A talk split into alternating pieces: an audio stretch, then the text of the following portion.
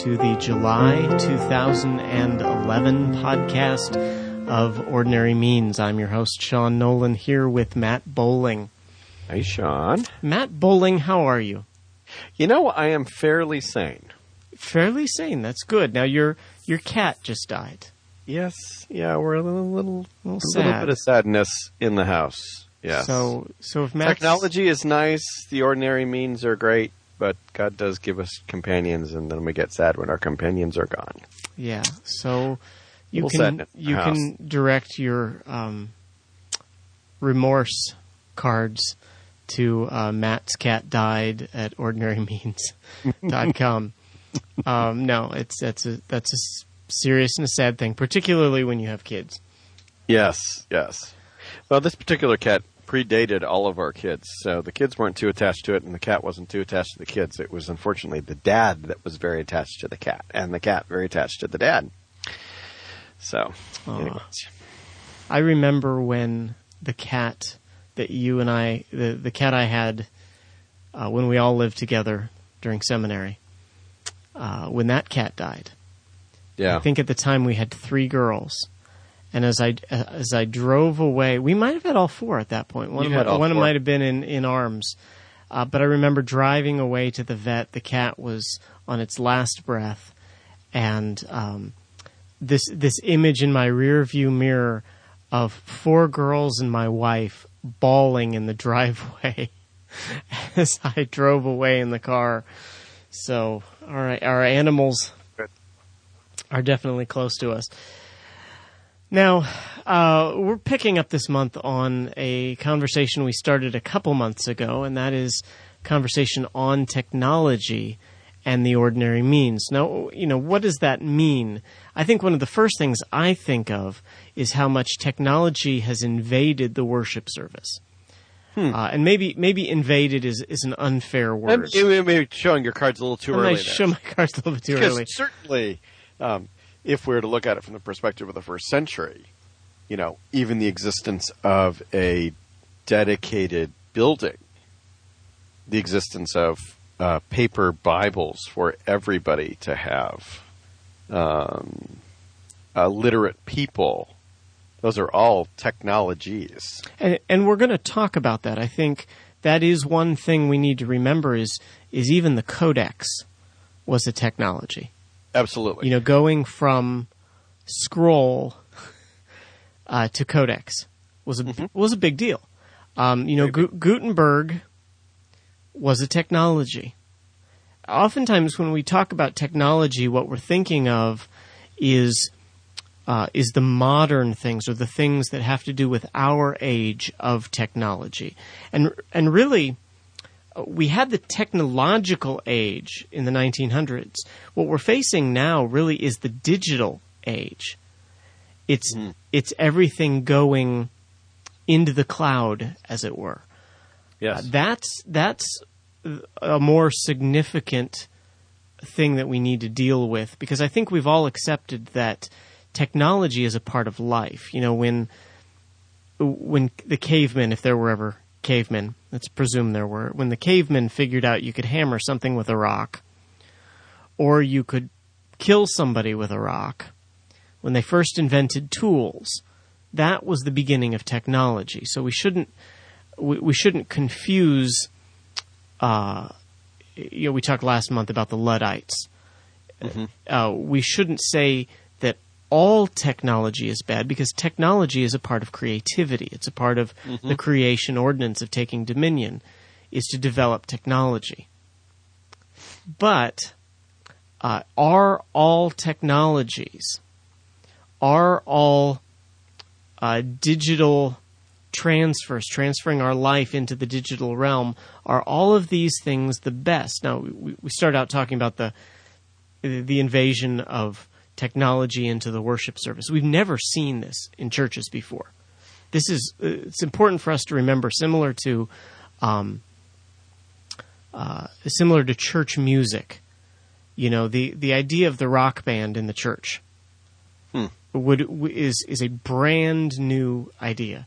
The idea of a video screen in the church is a brand new idea. And now, does does the fact that it's new uh, make it bad? Well, C.S. Lewis would argue um, our tendency, all of our tendency, is if it's new, it's better. Right. And so, asking the question, if it's new, is it bad, is, is actually a really good question we need to train ourselves up to ask some more. You know, here's something new. Is this a good thing? And and that's where we we just started to go here last month, um, and that was to Neil Postman's. Um, what I, ca- I call Neil Postman's six questions to be asked of every new technology. And these are, in my opinion, the, the man was not a believer, but I believe these are an inspired, in the inspired six questions. If there was a seventh, it would be inspired. Maybe this is just barely inspired. Um, but these six questions that Neil Postman came up with, building um, on the work of uh, Marshall McLuhan, who was Neil Postman's professor, um, who needed some to be built upon. Uh, Marshall McLuhan, if you look it up on Wikipedia, you can look up his. Um, I'm gonna try. Got to remember what it's called. It's the Tetrad. It's the Tetrad of Media Effects, I believe, is what it's called. And you can read that Wikipedia page eight times, and you will not understand. He needed to be translated. He needed to be translated, and I think that's what Postman does with his six questions.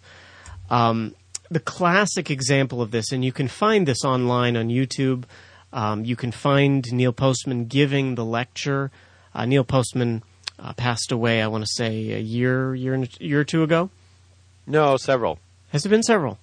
Yeah, yeah. I want to say um, maybe 2006. Was it that long ago? Okay. It was when I was still in Pennsylvania. Oh, okay. So that's Then it was three and a third years ago. Well, you can Uh, find 2000, 2003. October 5th, 2003. Oh, you just looked it up. Okay. Yeah. Um, wow, time passes quickly, doesn't it? Yeah. Uh, uh, so you ago. can find his lecture on this um, on YouTube. And one of the examples that he gives in his lecture, and I think we've given this before because I, I it's it's humorous and it's helpful, is the example Neil Postman gives of uh, buying a new car. And he goes into the car dealer, and the car dealer, of course, as any car dealer does, is trying to sell Neil Postman on all of these options that he can get with his car and reasons to upgrade his car. And he says, uh, uh, the, the fellow, the fellow he's buying the car from, he says, now you can get this one with electric windows. Neil Postman thinks for a minute, and he asks the first question. And this is Neil Postman's first question. What is the problem that this technology is seeking to solve? Good okay, question. so what it's a great question. What is the problem that this technology is seeking to solve? So what we want to do over the course of this podcast and perhaps the next podcast is go through these questions and apply them to the ordinary means. But to give you a simple example of how this would be applied, uh, Neil Postman asked the car dealer, he said, What's the technology, um, or what's the problem that electric windows is seeking to solve? And the, uh, the the car dealer thought for a moment, and he said, "This problem." And he gave the motion of reaching across the passenger seat and rolling down the window. Something that maybe even some of our listeners have never had to do, but that you know we all, if if you're old enough, you remember reaching across the passenger seat and having to roll down the window or unlock the passenger side door from inside the car before the days of electric locks. And so Neil Postman thought about that for a moment. Okay, the problem is this stretching activity, this reaching activity, and um, and he asked the second question. Um, he asked himself, whose problem is that? Okay, so the first question is what's the problem this technology sought to solve? Well, it's the stretching, reaching across the passenger seat problem. Whose problem was it? Well, Postman thought for a moment and he, and he decided, well, you know what? That's not my problem.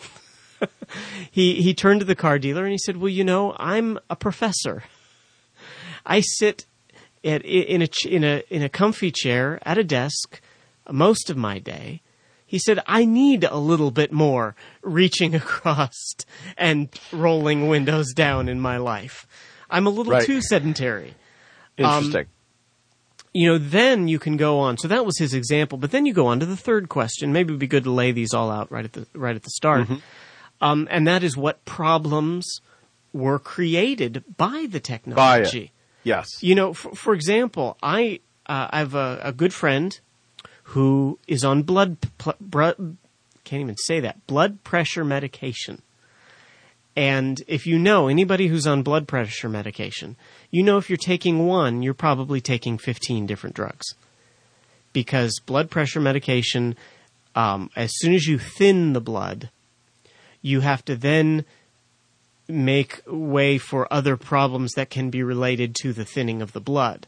And so often people who are on one blood pressure medication aren't just on one, they're usually on three or four, sometimes more than that if you begin to count the vitamins and the things that they have to take to take care of their heart, the aspirin they have to take and things like that. Um, so there's, while we've developed technologically a solution to heart attacks, um, have it's it's also created a number of other problems, side effects, and the like. That's you know that's that's a good example. Now, in the case of electric car windows, you know what problems does that create? Well, maybe it creates too sedentary of a lifestyle. You know, suddenly, you know, when I'm driving my car, I've got the cruise control right here on the steering wheel. I've got the volume and the radio controls right here on the steering the wheel. steering I've got wheel. my Yep. my windows uh, right over here, just just like less than eight inches off to my left. I can control my mirrors with a button just above that. Suddenly, right. I, I'm not doing anything. And Neil Postman hits on a good point. There is, shouldn't we be? You know, we're a very sedentary society. The industrial revolution has made us very sedentary. We don't move much. Yes. Um, so For has electric car windows. You know, I'm I'm all for electric car windows. I do not. When my child rolls down the window in the back, I want to be able to turn that on and off. I want to be able to roll it back up. Um, so I'm all for electric windows. But these are good questions to ask. And as we begin to apply them to the church and the use of technology in the church in relationship to uh, the preaching, the sacraments, uh, prayer, you know, these, these are key things, or just in, in relationship to church life. Uh, one of the later questions that, um, well, the fourth question. So third was what problems were created. The fourth question is which people and institutions have been harmed by this technology? In other words, when you create a new technology, somebody's going to go out of business. You know, the Right. guy, the guy who makes those rollers. well, that was the original problem with the Luddites. If you remember, yeah, they were they it was that machinery was taking over hand looming. so there were pe- they were the ones being affected. They were losing their jobs. Yeah, exactly. Yep. Yeah. So that's the technology gained efficiency but lost jobs Exactly. for people, and that's pretty typical. So that's always going to happen with every new technology. Something is going to go out of the way. Everything, all the all the tablet devices that you see being made today with touch screens, um, you know, are the people who make mouses for computers thinking about this? I'm sure they are, because they're thinking at some point here in the future, people may not need mouses because everything will be touch screen are mm-hmm. the people who build desktops now that we're becoming such a mobile society. Are the, the people who are developing desktop computers. They're thinking about this. They're saying, where do we need to go now? How do we need to broaden our infrastructure and broaden our investments? Because these things are not going to be around forever. Technology is changing. Um, same thing when you bring technology into the church. Who in your church is being harmed by the new technology? Are you forgetting about, uh, for you know, for example, let's say you decide to do all of your announcements via Facebook. You know, are you leaving out a generation of people in your churches who don't even ha- own computers? Right. I, I have I have some folks in my congregation who not only don't have a computer, they horribly dislike using the phone. Mm. And so they they'll use the phone very briefly, but they either want to see you face to face or they want to write letters. And I've got I have a few of those in my congregation. So these are not these people are out there. Are they being harmed by some of our moves toward technology?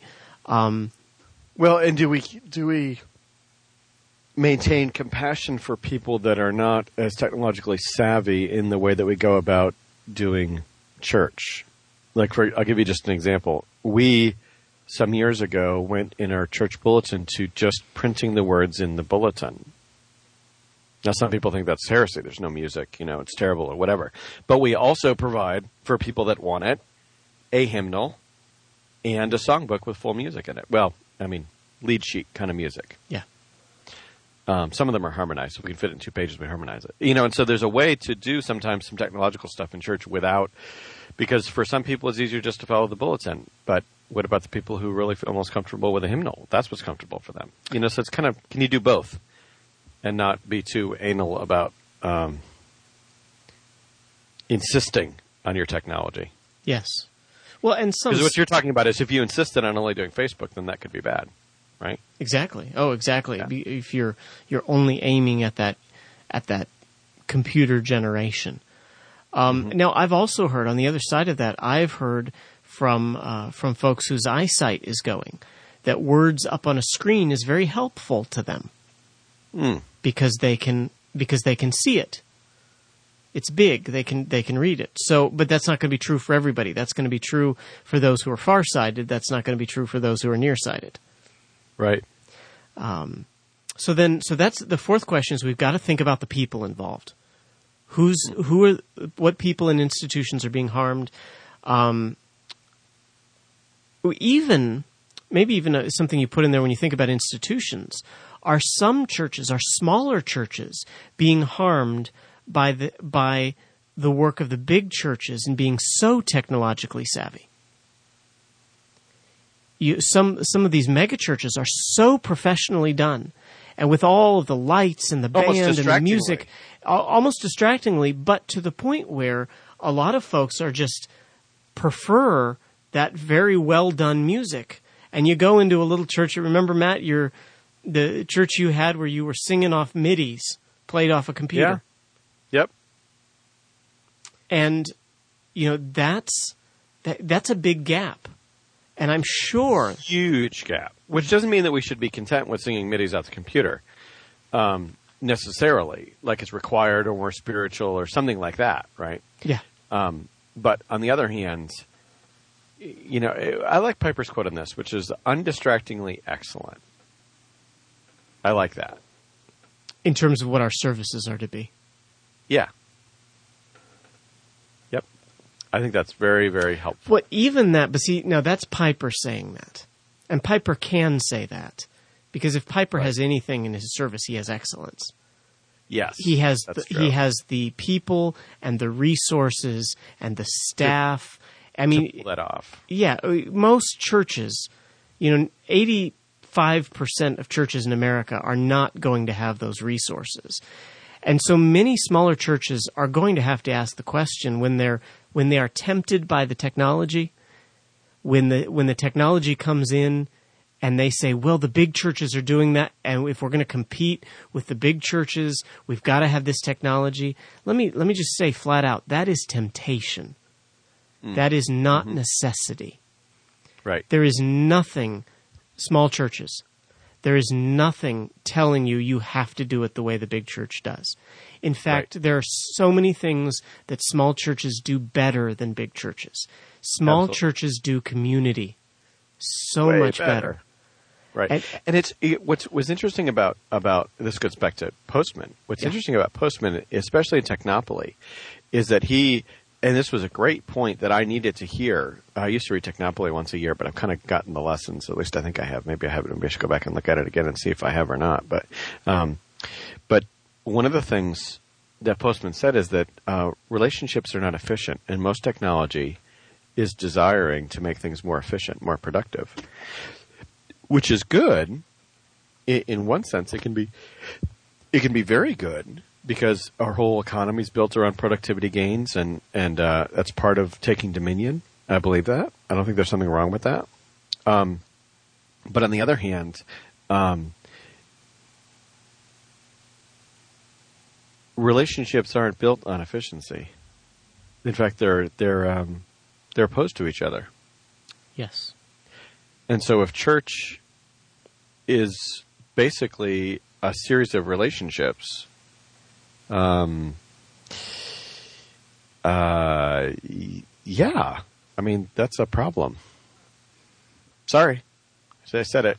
it's well, a problem. Technology has gotten to the point where we we think that communication is the equivalent of updating my status on Facebook or Twitter. Hmm. That's interesting. and that is not. There is no community involved. I, I love. I remember when when um, YouTube was just becoming popular, and they were trying to pull people in, and they they talked about the YouTube community. That was the phrase that was used. All these people who were talking to each other via video. So one person would post a video of themselves talking, somebody else would post a response video. Then there would be responses to the response videos and so forth. So there was this conversation going on via video, and yet there was no person to person. It had Right. some of the elements of communication.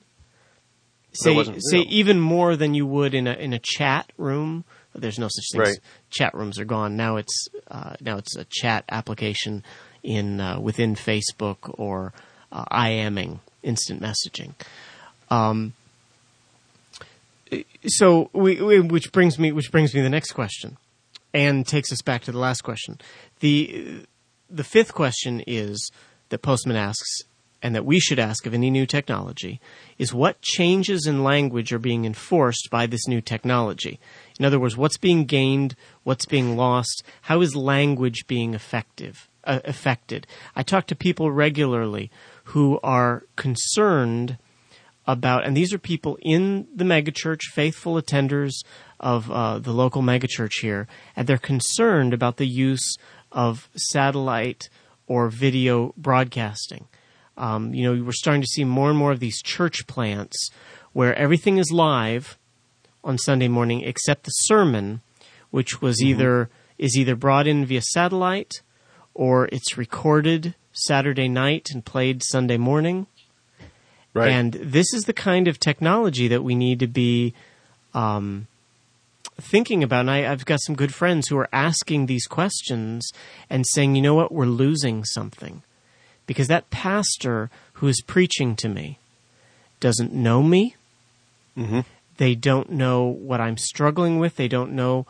Um, you so you're saying that in terms of the language change, to put the the label, the language usage pastor to an image on a video screen who doesn't know me personally is to change the nature of pastor as a word. It's It enforcing a language change. yes.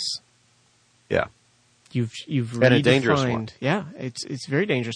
Very very interesting. I had a um, uh, I spent this week, uh, this last week at a uh, uh, at a, f- a family camp, a, a Bible family camp in uh, in Pennsylvania, and one of the one of the speakers was a Welshman, and uh, at at one point one of one of the speakers spoke about actually spoke about technology. It was kind of ironic that we've been talking about this, and it was one of the one of the topics. That actually is fascinating. Yeah, at the Q and A, uh, this person was asked about PowerPoint in a worship service, and the the person who had spoke on technology, the pastor who had spoken, said, "Well, I'm you know," he said, "I'm not going to say it's wrong, but we have to be careful about our use of it."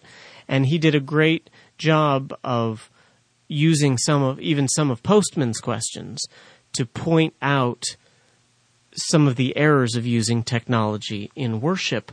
But then this Welshman uh, got the microphone, and he said, "I want to add something to this. I'm not going to do his accent." He said, "I want to add something to this." He said, "I am absolutely opposed to PowerPoint." In the worship service. So you know, at this point, he's got everybody's attention. And he says, because in, in our churches in Wales, there are the unlearned. There are those who cannot read. Hmm. And when you use PowerPoint, you are effectively kicking out a group of people from from the church. Now immediately the question I turned to my wife and my wife turned to me and we said, "Well, what about hymnals?" Well, Right. the fact is that in many churches they learn the songs by rote. This is classically that's the way it was done. Hymnals are a new invention. They are. They're Now- technology. Eh, eh, now We most of our churches I don't That, go ahead. well, we forget that that at some point, every single the way that um, uh, culture making Andy, I can't think of his name, Crouch. Crouch, Andy Crouch. Every every cultural artifact at some point was a new technology. hmm from pulpits to sound systems to the clothes that we wear to that we're on a high pulpit or on a low platform to the arrangement of chairs to the architecture of buildings they were all technologies at some point but they're were they're invisible to us they're all ways of doing something so we have to be careful that we don't sort of you know highlight certain ones on the other hand um, it's a great point I, I've done some serious wrestling in the last nine months or so about the fact that probably our church is inaccessible to blue collar people. Hmm.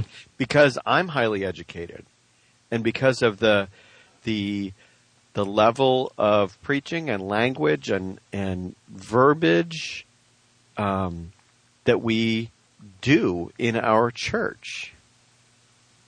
Um, not not to even come in the neighborhood of if an illiterate person came into our church.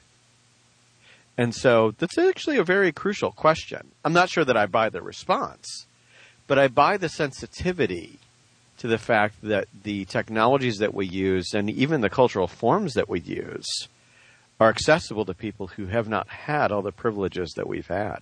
Well, and I would go beyond the word sensitivity. What he expressed was a compassion and a passion for um, folks who couldn't read. But historically, the way the church has dealt with that is to teach them to read.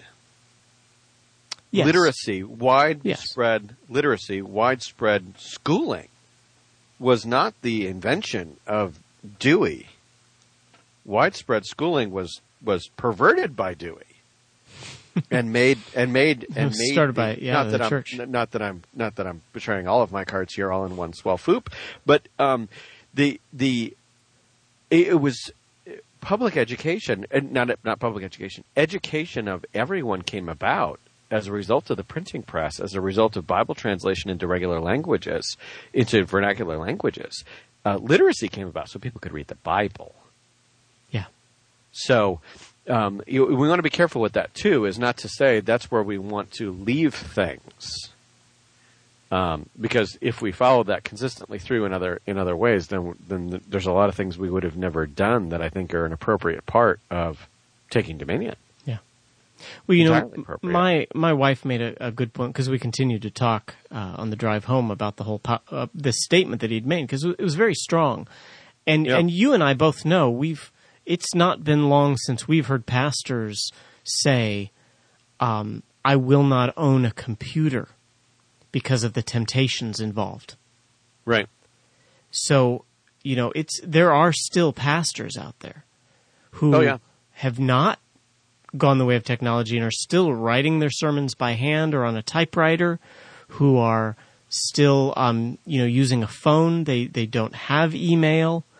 You know, even um, you know, our seminary pr- our seminary president uh, I don't I think he has email now, but I think his secretary handles all of it. Right.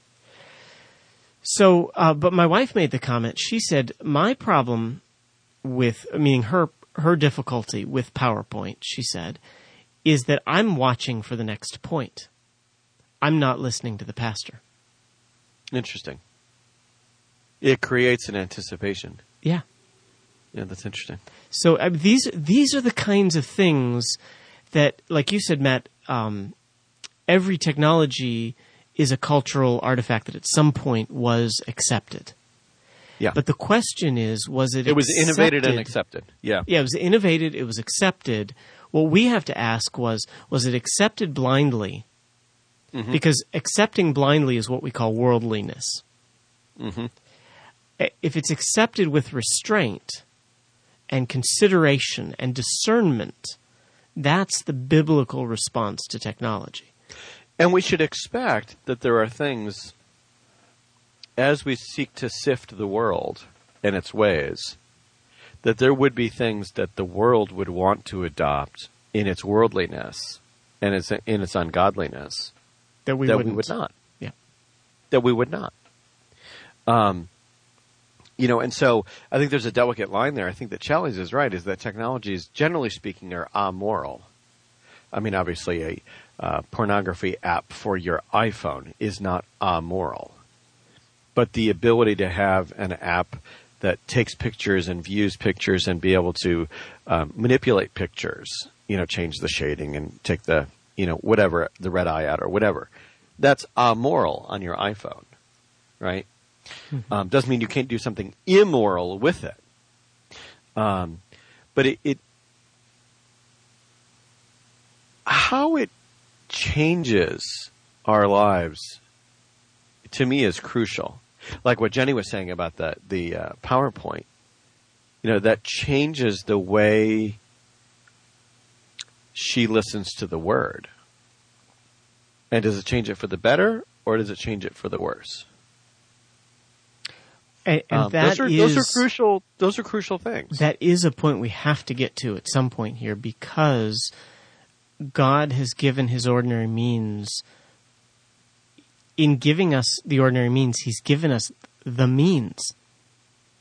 And if we're allowing technology to redefine the medium, hmm we're walking on some dangerous ground. I remember a conversation I had with a seminary professor uh, years ago when you and I were in seminary, and I had uh, just listened to MacArthur speak. MacArthur came and spoke in our chapel, and he had referred to a book, and he held the book up, and he told a story from the book and told us we should all get the book. And it, it wasn't his book, it was somebody else's book.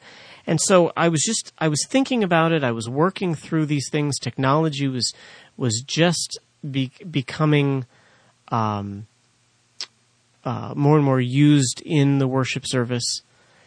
And I asked this professor and I said, what is the difference between referring to a book in a sermon and referring to a video on a screen? Hmm. Aren't they the same thing? Just two different ways of doing it. And he looked back at me, and this was not uh, one of our more, you know, one of the more conservative professors, old school. This was a this was a younger guy. He looked back at me and he said, "God has given us spoken word." God spoke us into existence. He spoke the world into existence. The gospel is to be preached and spoken, not you know put in put into an independent Not film, watched. not watched. Yeah. And it, it- but there is a watching. There is a watching of the gospel. But Yes, it's our knows what that lives. means. Well, but also in the sacraments. Yes, So we, we we're right to want a visual presentation of the great truths. But um, and I said this on Sunday, talking about the Lord's Prayer and saying, "You want to see the heart of the Father? How you can call him Father?" I said, "Look at this table." I said, "Here you see reenacted for you the heart of the Father for sinners, the heart of a Father who who gives up his own Son." a son who most willingly comes and gives himself up. Broken, blood shed because it's what we deserve for our sins. I said, "You want to see? Do you want to see the gospel? Here it is." It's actually the diminishment of the visual of the ordinary means that's the problem, if you will. Right? We want a visual, but not that visual. That's an that's an ugly visual. We want something that'll make us laugh. or, something you yeah, know. something flashy or something. Yeah. Um, It's a very simple visual. but but graphic in all the right senses. Postman's sixth question, then, and maybe what we need to do now, since we're we're coming close to the end, is uh, let's wrap it up with this question, and then we will revisit these uh, with a more particular focus. We've we've put them out there, we've discussed them broadly.